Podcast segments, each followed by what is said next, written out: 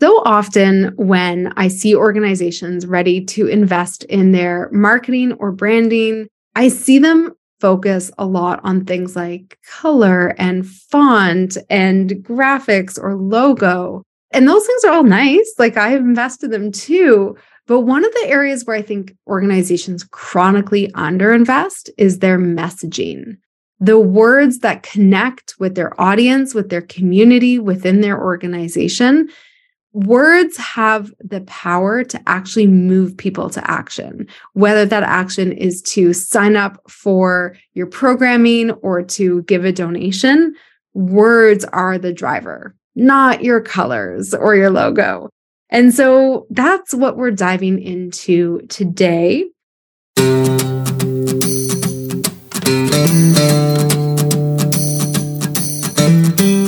As you know, my name is Cindy Wagman, and I'm your host of the Small Nonprofit Podcast, where we bring you practical, down to earth advice on how to get more done for your small organization. You are going to change the world. We're here to help. So today I'm so excited to welcome Jordana Merkin, who is the founder and CEO of Voice for Good. And Jordana spends a lot of time thinking about your organization's words and what words make sense for your organization and how you can use words to mobilize people. Welcome, Jordana. Hi, thank you so much for having me. It is my pleasure. Um, I can't wait to dive in because, again, I think this is so overlooked by organizations. I'd love to start with just getting to know you a little bit. How did you end up being an expert in the words that move people? Yeah, so I worked in several nonprofits for about a decade, always in the marketing communications department. And that department size varied depending on the organization, sometimes just me, sometimes um, a bit larger. But I was also an English major in college. So words have always been a big part of what I think about. Um, reading and writing since I was a kid has always been my favorite things. And upon graduating college, I thought that I was going to go in more of an advertising copywriting direction. And I did a few internships in the for profit world and quickly realized that I really enjoyed those exercises, but I didn't enjoy anything about what I was focused on. So I knew I needed to be marketing a mission. So for my first full time job out of college, you know, I was always in house. And about three years ago, I shifted gears and now I work as a consultant and I really have the privilege of working with many organizations to help them clarify their messaging so they can really best connect to their people. That is awesome. I always joke with people that I was terrible writer in school. Like I love that you have an English major, but also the kind of writing we did in university is very different than the kind of writing that actually makes sense for your organization. And I feel like we almost have to unlearn a lot of the things we've been taught around messaging and words and grammar and all of those things. Can you talk a little bit about what are some of the common mistakes people make when it comes to messaging within their organization that we do because we've been taught that's the right way to do it, but like we're not in academics anymore and it's it doesn't work? Yeah, yeah, it's a good question. Okay, so the first thing I'll say is that people tend to use too many words. um, and you know less is usually more. Where i start when i work on a messaging guide with an organization is always to answer the question what do you do? And to answer it as simply and clearly as possible. Because lots of organizations do lots of things. Um, and if you ask, you know, three people at the same organization that same what do you do, you will often get three or more, honestly, answers, even from three people. So it's really that simplification of how do you answer that question in a way that demonstrates your impact, right? Because if someone is asking that question, it's an opportunity to really demonstrate your impact and to demonstrate it in a way that connects at an emotional level because that's how you're going to connect with your audience. So, mm. yes, you have this program and that program and all the things, but what is the impact of all of that? And that's really what you do.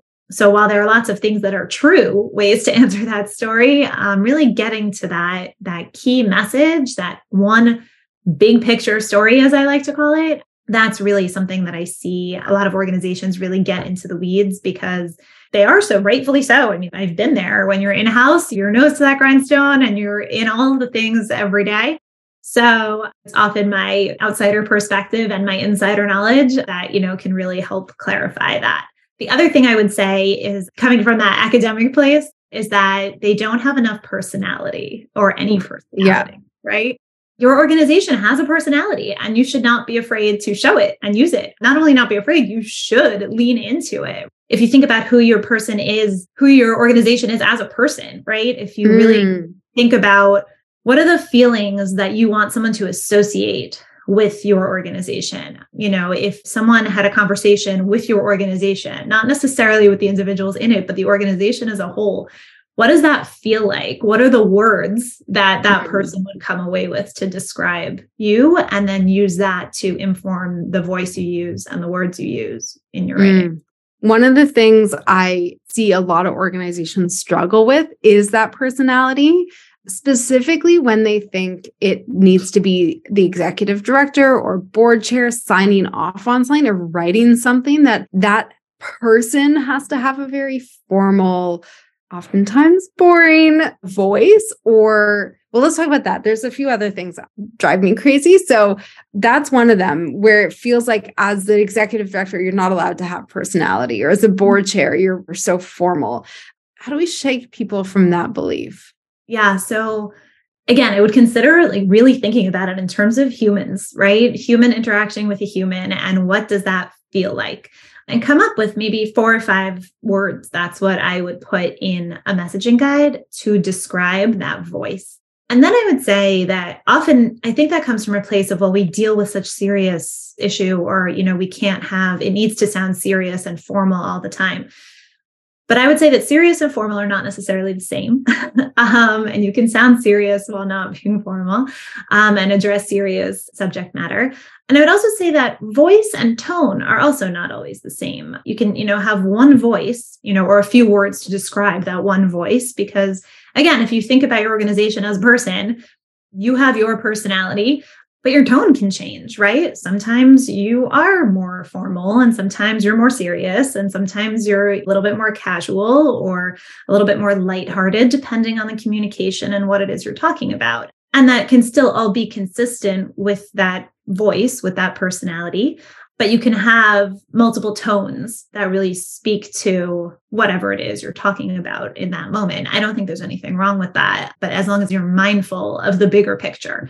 And because it's also that consistency that's going to that feeling that you leave people with and that consistent feeling that you leave people with is what's going to keep them coming back to your organization and remembering mm. they supported your organization in the first place whether that was monetary support or volunteering or even just you know liking a post on social media remembering that that was you and not some other organization that sounded exactly the same as you yeah. um, that will make you stand out i love that i want to talk a little bit about what other elements I think of these as building blocks or the foundation, right? As you're messaging, once you have those foundations, you get to use it in so many different places and ways. But you mentioned sort of the like, what do you do statement or answer. And you also talked about some couple keywords that you put in terms of the personality. What else should go into a messaging guide that will allow the organization to show up consistently in their messaging across internal, external, all that kind of places? Yeah, so a couple things. So I will say a little bit more about the what do you do question. Um, the way that the exercise I use to answer that is asking the question, why is that important? Three times to really drill down into that emotional core that I mentioned. So you start with, well, what do you do? And then you dig down and dig down and deal, dig down. So you're peeling back the layers of that onion. And that's how you get to that emotional core piece. And as I mentioned, that's what I call your big picture story, right? And then to be consistent, all of your day-to-day stories that you're telling, all of the content that you're putting out there needs to reflect back that big picture story. And it needs to really to reflect that emotional piece of your impact. And again, that's what people are going to relate to even when you're telling them about, oh, this thing that happened today, or this program that we have coming up, or an event, or even when you're making a fundraising ask, if it all is consistent in your big picture story and under that umbrella, then that's also what will make you memorable and easy to relate to. Something else that goes in is your are your values, right? So we talked about voice and tone, but your values are how you're going to relate to someone. And really, if there's that alignment, that's also what will keep them coming back. You know, there are so many organizations out there that some may have a similar mission to yours, but if you can really lead with your values in addition to your unique personality, those factors are what are going to attract the right people to your mm-hmm. organization and what are going to keep them there one of my favorite Seth Godin quotes is people like us do things like this. And when mm. you your values, that's what you're signaling, right? You're signaling to people like us, like support your organization, right? And do things like what your organization's mission does. So when you can demonstrate that through the words you use, then that's also how you'll keep people engaged with mm. your story. I love that quote. And I hear from organizations who are sometimes fearful of alienating people. The idea that we want to appeal to as many people as possible. And so sometimes we shy away from being too outward about our values, or we want to be light in our language and keep it mm-hmm. broad. Tell me about how that works or doesn't work for organizations. Yeah. So it's hard to hear and I know I always hesitate before saying it, but your organization is not for everyone. And I know that it's hard to hear because again, like I've been there. And when you're in it, especially if you found it, then it's your baby and it's something, well, of course, everyone should care about this thing that I care about so much. But if you spend your time trying to convince people to care, then you're not spending your time wisely there are people who care. There are many people who care because no matter what your mission is, it appeals to the people who care about that mission, right? So that's not to say that you shouldn't educate around your mission. That's definitely necessary, no matter what your mission is. But you know, to use like a trait example, if you run a dog rescue, but I'm a cat person, then I'm not your person, right? So you should be speaking to dog people. So that's something that I also really try to make clear is that sometimes you know you don't want to use language that's so insider that you know almost no one understands it but you do want to use some language that signals to your people and that's okay. And yes you will be alienating sounds like a negative word but in this case i don't think it is. Um, you know you will be alienating some people but those people aren't your people. So by doing that, you're going to draw in your people even further and make them feel connected you know something else that i always talk about in messaging is show me you know me and mm-hmm. when you're speaking to your audience you always want to be doing that so I will continue with this example, but if you're running a dog rescue, then you want to use dog specific language because you're not appealing to cat people or parrot people or fish people. You're you're appealing to to dog people and that's the language that they want to see because then they will feel seen and heard and recognized through your writing. And again, that's what's going to keep them coming back. I love that. Maybe I'm kind of leading your answer, but another false tension I see with organizations is there's sort of almost like three audiences internal to the organization. They're service users, or like if they're working with people, um, maybe not animal rescue, but the service users and community, and then the supporters and donors. And I think a lot of people, again, I'm leading this question saying, like, I think they falsely believe that, like, those are three really separate audiences and that they don't cross over. And so you have to have these different voices. But I think organizations would feel a lot better about all their communications if they could see the points of intersection. So can you talk to me a little bit about like even the the process and understanding how those audiences think about you, what language they use, and how you can bring those together mm-hmm. to create core messaging that is so flexible, but also so very specific and aligned mm-hmm. to your values. Yeah, so I'm happy you brought that up because one thing I didn't mention about the messaging guide is that it's an internal document. So it's the foundation and the building blocks for all of your external communications come from there. But internally, that's where you have to start. So you have to start with it from that place. Once you have buy in from your internal people, meaning your staff and your board, um, depending on the size of your organization, maybe volunteers, but people who are really inside your organization on a regular basis. And again, that question of what do you do, as I said, could be answered differently even by internal people. So it's really about pulling everyone together, getting everyone on the same page, understanding that big picture story, understanding your key differentiators. What makes you different? What makes your organization unique? Why should someone support you and not someone else who may be similar? So once you have all of that in place, then you can think about your audience and those you serve. And for some organizations that's like its own venn diagram right sometimes that's all in the same all in one and sometimes they're two completely different groups of people but whatever it is there's going to be a values alignment there between the two groups and ideally between those who are internal to the organization because if someone is supporting your mission and someone is benefiting from your mission, then in theory, if you know all the pieces align, they should have similar values. And it's important to your supporters to see those beneficiaries benefit from your organization. So I think the exact content of your message will change depending on who the audience is. So that's definitely something that's important to keep in mind when writing each communication. But in terms of crafting your overall messaging, there are going to be the same themes in there because that's what people value about you. And you're, again, to go back to your personality as an organization, your staff should value that, your board should value that, those you serve should value that, and those who support you should value that. I love that.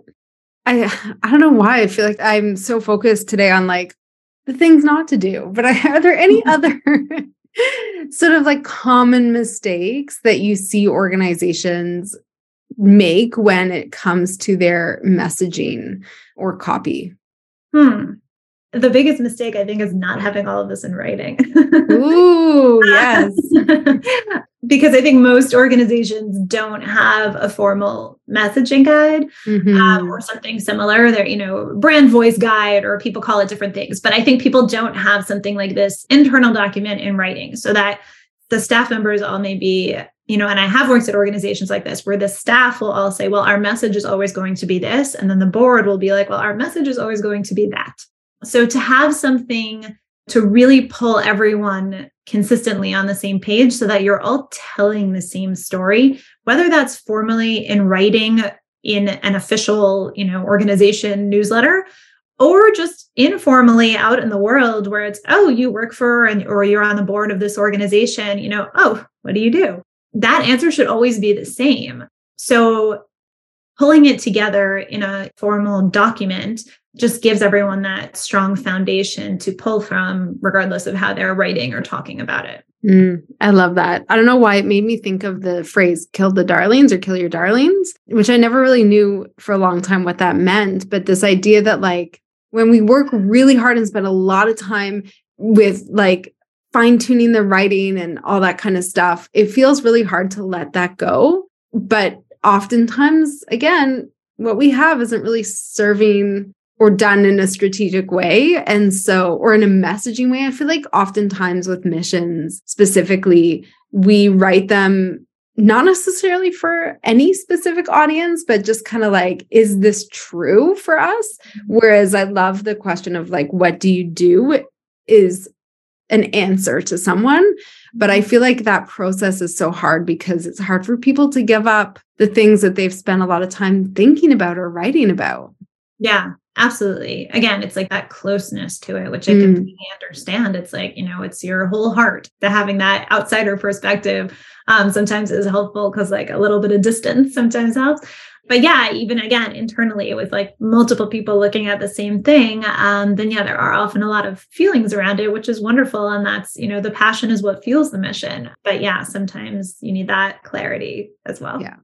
I know that the first answer is going to be depends, but I want to just sort of wrap up our conversation thinking about the kind of language that moves people. I have so many pet peeves today, but one of my pet peeves is mm. when I see organizations, when they answer that question, what do you do? And they say things like, we strive to do this, or mm-hmm. these sort of like words that minimize the impact or that sort of like I don't know how to describe it. I'm not on my word game today, but I feel like they diminish the work by saying like we're working towards or we're striving or like those kinds of mm-hmm. qualifiers. But yes, okay. So I know those words to me feel like they demotivate people. Mm-hmm. So, what are some general guides or ways to think about words that motivate or move people to action? Mm-hmm. Okay, so I remember the beginning of your question, and you're right that it does depend. I, I did remember. I remembered it as I was rambling.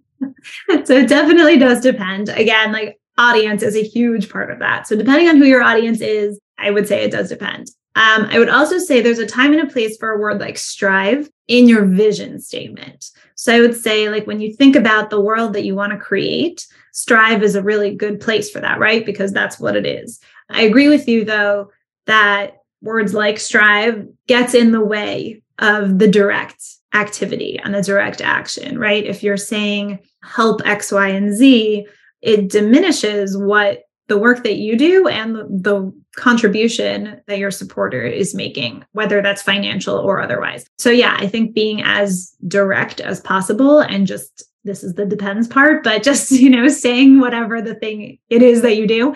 And also, again, thinking back to that like emotional piece of impact, right? Like that impact statement and how you can tug at someone's heartstrings in that way and just yeah being direct about it. Like we're not going to do this thing. We are doing this thing. And just having that sense of we are doing this thing and then bringing your supporters along to be part of that solution. So it's not well you can help and then maybe do this piece of the thing that equals the other thing but really just being a part of that solution and partnering with you the organization to do that thing mm, i love that that reminds me of one of the very first things you said which is we are probably saying too much and have too many words. So I think like sim- finding ways to simplify and be clear. And that feels like a lot what you just described. Jordana, where can our listeners connect with you and learn more about the work that you do? Yeah. So I am on LinkedIn, Jordana Merkin. I'm on Instagram at Voice for Good. My website is voiceforgoodmarketing.com. At voiceforgoodmarketing.com backslash prompts, I have a freebie that you can download around building your own messaging guide. But I'm always happy to chat on this topic too. So feel free. Awesome. I love that. I think if you don't have a messaging guide, like period you should do that so go check out jordana's prompt mm-hmm. prompts or prompt prompts prompts there's a couple plural. One, um, of, one, of, them is the messaging guide. yeah, definitely. This is also an activity that brings your organization together, I think, in a meaningful way. I've seen a lot of organizations that get really siloed and people just think of their own programming or their own work and not how they're part of something bigger. And I think when we are part of that bigger thing, we deepen our commitment and drive. I yeah. love it. Jordana, thanks for joining us. Thank you so much. It's been great to be here. Yeah. And of course, to our listeners, thanks for tuning in. We'll see you next week.